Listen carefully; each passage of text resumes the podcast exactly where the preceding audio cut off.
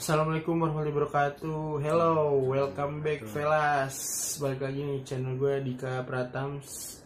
Ah, Kali ini di sebelah gue udah ada kawan gue Kawan lama, asik. Ibaratkan kita mau nostalgia ah, masa-masa sekolah dulu gitu. Di sebelah gue ada kawan gue namanya Rehan. Sehat bro? Alhamdulillah. Jadi Rehan ini temen gue satu SMA, temen satu kelas, terus temen satu organisasi juga, dan sekarang kita satu kampus, tapi beda jurusan. Iya, terima- Ah, apa kabar bro? Alhamdulillah sehat. Sehat, alhamdulillah. Sekarang lagi sibuk apaan? Sibuk kuliah. Iya, aku tahu. Maksudnya selain kuliah sibuknya ngapain? Apa apa gitu? Ya, gua kuliah juga, praktikum kan juga. Habis itu kerja juga gua. Oh, Gitu. kerja. Kerja apa kalau boleh tahu?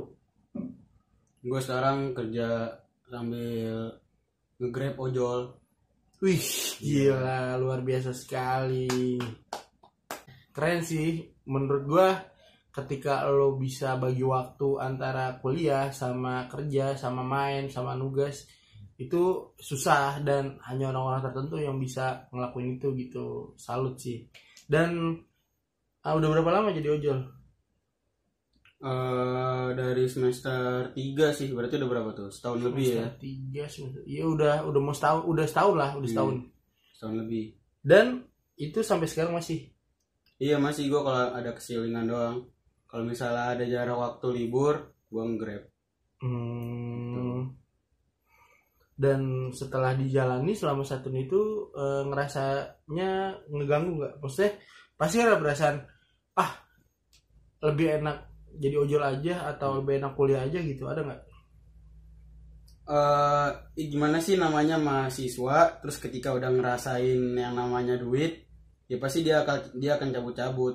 Awal-awalnya kayak gitu gue dan seiring ke sini ya gue tahu karena gue juga mengemban tanggung jawab gue sebagai mahasiswa dan akhirnya ya gue eh, ojol ya di waktu kosong gue aja gitu Hmm, jadi buat sebenarnya ngojol itu buat ngisi waktu kosong biar iya. nggak gabut-gabut amat lah ya iya istilahnya. iya keren sih. Gue gue pengen gue dari kemarin tuh pengen cuman emang gue orang mager aja gue malas ngurus-ngurusnya terus gue kayaknya nggak cocok juga kalau outdoor nggak kayak males panas gitu. Mungkin kan risikonya udah udah pasti risiko kena panas kena hujan ya. Iya. Sama lebih takut sih kan kalau ojol tuh kayak hubungannya sama customer ntar customer mandang gue kayak gimana apa pelanggan itu nilai gue buruk kan gue nggak tahu gitu Sebenarnya itu sih bro dijalanin aja dulu. Yang penting mana tahu kebelakangannya ya kita kan nggak tahu. Iya, tapi gue lebih la- rasa takut gue lebih besar daripada rasa berani gue gitu. Nah, Dan orang tua tahu ngojol. ah, alhamdulillah udah tahu baru gue kasih tahu. Sebelumnya sebelumnya gimana? Sebelum sebelumnya gue ngumpet-ngumpet dari orang tua. Oh, Hmm. jadi ojol backstreet, ojol aja back, Mau jalan backstreet ya. ngojol aja backstreet berarti. Buat kalian semua ya mungkin ah, berat ya, maksudnya jujur sama orang tua bisa jadi orang tuanya ntar nggak setuju apa gimana, tapi ya lebih baik jujur aja sih meskipun itu pahit gitu kan Hmm. Toh Betul, pasti betul. orang tua orang tua pasti ngizinin lama-lama juga. Dan ketika Kebalik bro, orang tua gue nggak ngizinin, tapi tetap gue jalanin. luar biasa. laki ini baru laki. Laki. Tapi akhirnya gimana? Maksudnya Hmm. kan emang pertama nggak bilang sama orang tua, nggak jujur. Maksudnya setelah orang tua tahu reaksinya marah apa kayak gimana? sedih sedih. Karena ya orang tua bilang kalau misalnya eh, kami ini masih mampu kenapa kamu tuh eh, kerja kayak gitu? Ya, ya itu kan kita cari pengalaman juga gimana susahnya nyari duit kayak gitu. Iya. Nah, Ya kadang orang tua sebenarnya tuh ngelarang bukan karena jahat atau karena kesel sama kita bukan, tapi karena sayang aja kayak lu ngapain sih? gitu pakai nyari-nyari duit segala udah Iya. fokus lu belajar aja gitu ya kan? Iya. Biar cukup gua aja yang nyari duit lu tuh belajar aja yang bener lah istilahnya kayak gitu. Cuman istilahnya nih kalau kita nggak belajar mencari duit kita bakal buang duit itu segampang itu. Maksudnya kita nggak sayang sama duit itu sendiri. Ketika kita nggak tahu cara nyarinya tuh susah. Betul nggak? Betul. ketika kita udah ngerasain nyari duit itu susah maka kayaknya kita bakal awet-awet deh nih main duit. Gitu kayak eh ini gue nyari susah payah nih. Ah iya nggak mungkin gue hambur-hambur. Iya benar. Gitu. Pasti kan? Pasti. Nah itu yang gue dapetin sih setelah gue juga beberapa bulan ya balik lagi.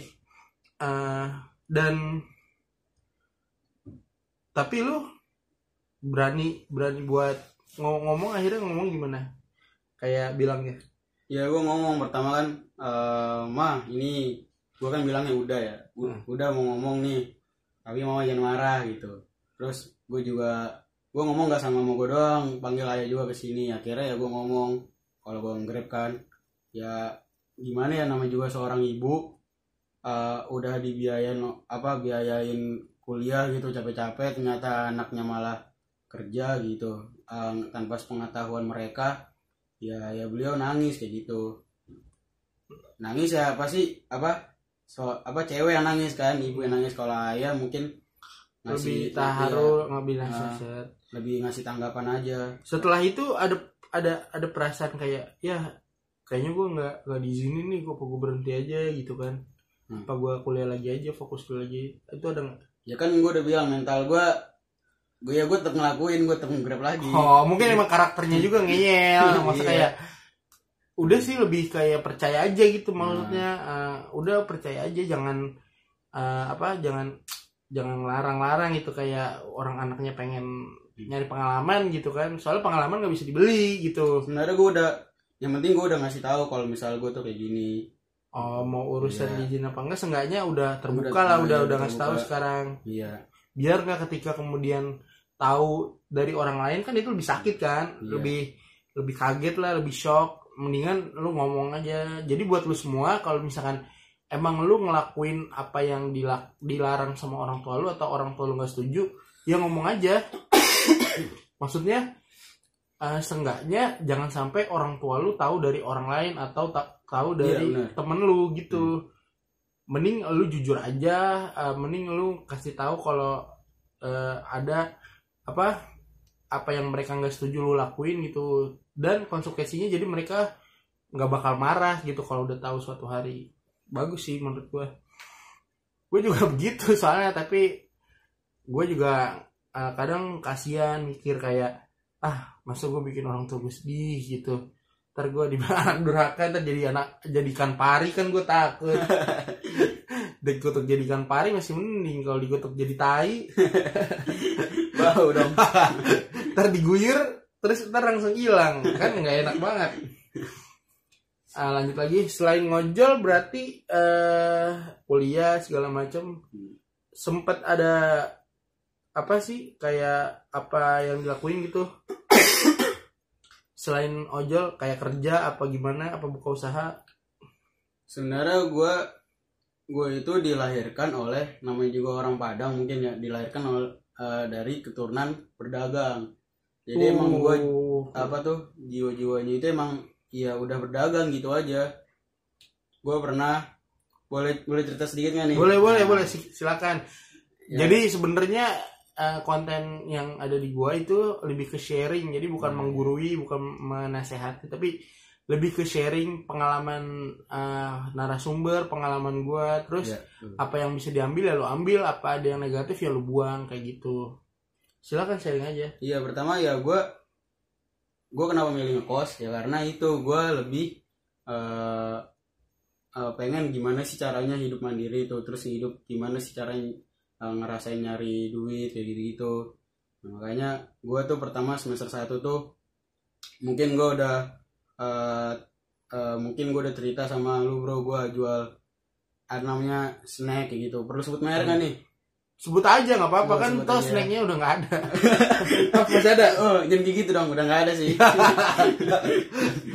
Eh, ada namanya snack cheese snack cheese keju nah jadi sebenarnya itu sebenarnya snack apa namanya itu unik gitu diambil dari kata ricis sebenarnya gue ngopas dari kata ricis ricis tuh jadi kita eh, kita nggak sembarang kopas tapi kita inovasi lagi Iya. itu makanya itu tidak mena, me- cetus cetuskan kalau misalnya kita itu eh mengkopi iya, ah. mengkopi orang lain gitu nggak bisa Setidaknya ada Nah, dimodifikasi ada lah. yang modifikasi nah makanya gue ngambil kata itu sebenarnya bagus tapi namanya juga bisnis sama temen yang kita harus saling percaya satu sama lain Hmm. dan eh, tiba-tiba mungkin udah ada yang apa namanya itu ya bisnis gue bagus bro. Ada namanya sup- supplier gue udah ada dari Universitas Pancasila juga.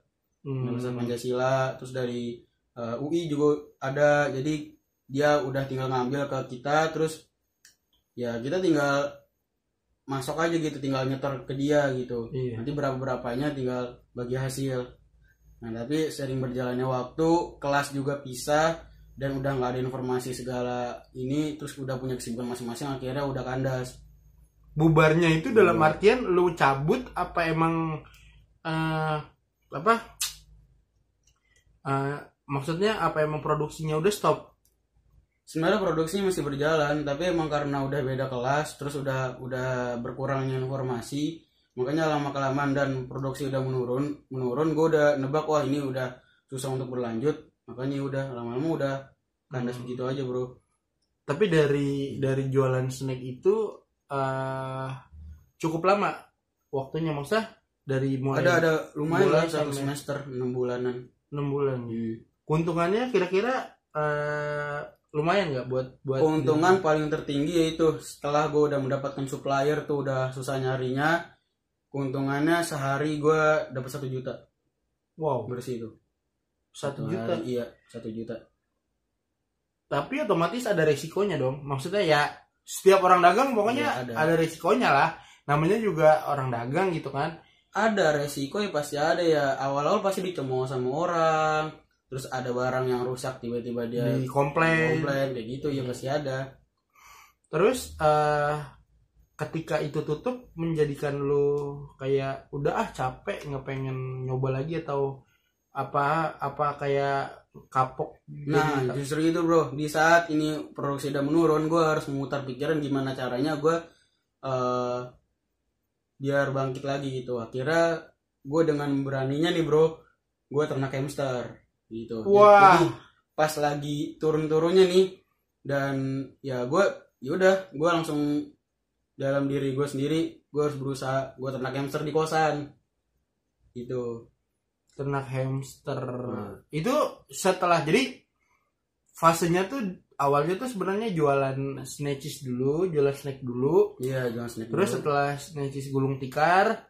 eh, akhirnya mencoba sebelum gulung tikar gue udah langsung oh jadi Nah, s- jauh sebelum snatches kira-kira iya, masih hampir, produksi. iya, masih produksi. Produksinya turun dan Nah. ngelihat apa produksinya udah turun. berkembang lagi. Udah punya plan buat ternak hamster. Iya. Wah luar biasa sekali. Berarti Hmm. Udah bisa memprediksi dong kapan kayaknya nih wah kira-kira udah udah udah bakal gulung tikar nih. Udah punya plan B ibaratkan iya gitu. udah. dan itu keren sih menurut gua. Biasanya ada orang yang nggak siap. Jadi ketika ketika dia drop ketika dia down dia belum punya persiapan apa apa dia nggak punya perencanaan eh, apa eh, rencana cadangan atau plan B. Jadi ketika ya ini usahanya kolaps dia justru down banget gitu. Dan lu luar biasanya lu udah punya plan B udah punya cadangan gitu. Itu dari ternak hamster eh, susah nggak? Maksudnya ternak hamster kan kaitannya sama hewan budidaya. Itu susah. Ah lu coba pikir gimana caranya dengan gua kosan gua tiga kali tiga dan gua harus ternak hamster di dalam kosan juga gimana baunya kosan gua gitu? Tidur sama hamster? Tidur sama hamster luar biasa sekali. Untung aja nggak digigitin. Gigit bukan selain bukan dikit lagi kabel gua sampai putus gitu sama hamster. Jilat-jilat. Kabel gua putus kabel casan. Karena hamster ada yang lepas dari kandang lah. Sampai naik-naik ke kasur lagi gua ini tidur. keren sih menurut gue jadi gimana di kosan tiga kali tiga dan ya dia ngekos dia di dalamnya tuh ada hamsternya. Dia budidaya hamster. Bukan bukan main-main lagi. Eh 15 pasang berarti berapa? 30 ekor. 15 pasang 30 Hmm. ekor. Dan hamsternya sering lepas pasti. Iya, bisa sering lepas. gue sih ogah masalahnya lu tidur iya di situ dikencingin mungkin di eh, apa di BAB-in Hmm, gitu. Tapi ya itulah mental yang harus dimiliki oleh seorang pedagang. Hmm. maksudnya udah resikonya lu ketika jualan ya ketika dia budidaya hewan mungkin hewannya yang kayak gitu ya jijik jorok itu jadi apa udahlah di nomor sekian kan yang penting ini usaha gue jalan gitu. Dan ternak hamster tuh berapa lama? Sebulan.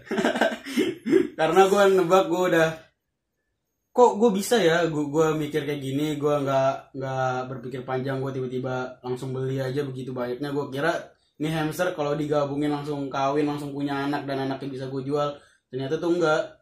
Dan akhirnya oh jadi sebenarnya nih ternak hamster tuh nggak lama ya. Jadi kayak Iya. cuma ajang coba-coba eksperimen aja. Ya, ini hamster aja ya ketika hamster banyak disatuin itu bakalan jadi beranak banyak apa enggak gitu? Iya kayak gitu. Karena gue mikirnya kalau hamster tuh anaknya banyak. Jadi kalau dijualin ya kita bisa dapat profit banyak juga. Ternyata ya ya emang ide gila sih maksudnya nggak kepikiran. Seorang seorang pengusaha seorang pedagang harus punya ide yang anti mainstream jadi inovasi inovasi itu penting. Sebenarnya gini bro harusnya eh, gimana kenapa gue juga milih itu ya? Gue juga udah udah ancang-ancang. Karena gue sebelum eh, ngambil keputusan gue ternak hamster gue juga udah kenalan sama orang yang ternak hamster di daerah Depok. Dan dia juga udah berhasil. Makanya gue main-main ke rumah dia dulu. Dan gue akhirnya langsung beli tanpa pikir panjang gue langsung beli itu ke Jatinegara langsung gue borong. Dan Hmm. itu punya pengalaman unik bro. Jadi gue naik kereta eh, hamster udah di tangan terus gue diusir sama sama satpam nggak boleh hewan. ya iyalah KRL lu bawa bangsa aduh bawa makanan aja kadang kalau dimakan di kereta itu nggak boleh bawa hamster lagi. Nah, bawa hewan nggak boleh. Eh, yang konyolnya gue ini apa gue bilang ini ini roti gitu roti kok gerak-gerak coba lihat akhirnya ketahuan kan hamster terus gue harus gimana nih gue jauh ke Depok kan tidak gue pindah ke Manggarai ke stasiun Manggarai kan Jatinegara Manggarai deket tuh gue naik grab eh, hamsternya gue gue pas mau ngetek tuh langsung gue masukin kantong kantong hitam Hmm. Nah, gue mikir ini mati apa enggak ya? Pas udah nyampe kereta udah nggak mati. Ya maksudnya masih hidup gitu. Bye-bye aja Iya, gitu ya. bye-bye aja. Ini cukup unik sih menurut gue. Dia nggak tahu aturan kalau di KRL tuh nggak boleh bawa hewan. Nekat juga sih bawa-bawa hewan gitu. Akhirnya tapi PKD-nya ngomong baik-baik kan, ngusirnya nggak kayak yang nendang apa ya nyuruh. enggak lah. Maksudnya Enggak. kayak marah-marah gitu, nggak boleh gitu. Tapi di Manggarai lolos, jadi gue aman ke Depok. Emang gila sih. Eh, dari hamster itu eh, menghasilkan nggak sebenarnya? Enggak. Gokil sih. Tapi untuk yang hamster gue setujunya karena eh, inovasinya tuh di luar nalar maksudnya. Apa tuh? eh apa dia berani berani coba-coba aja gitu nggak nggak ada orang senekat dia maksudnya ya namanya berbisnis tuh harus ada modal nekat sebenarnya Karena gue ngambil, gue tuh sering dengar juga kata-kata inovator kayak Bob Sadino, nah, Mary Riana. Nah, kayak misal Bob Sadino, Hmm. almarhum Bob Sadino. Kita tuh eh, usaha bukan nyari untung tapi nyari rugi. Semua orang nyari untung tapi kita nyari rugi. Gimana caranya kita eh, nyari rugi itu kita berpengalaman dan kita baru bisa mendapatkan profit sebanyak-banyaknya kayak gitu. Makanya itu pengalaman yang kita eh, ambil dari ternak hamster kayak gitu. Jadi Iya. gue habis ternak hamster gitu, gue udah tahu, wah gue gue harus jualan di mana nih. Sedangkan gue eh, kuliah dan dan si hamster nih nggak mempunyai anak sedikit pun. Akhirnya untungnya si ternak hamster yang di daerah Depok tuh ngebantuin gue dan akhirnya gue ngejualin ke dia semuanya.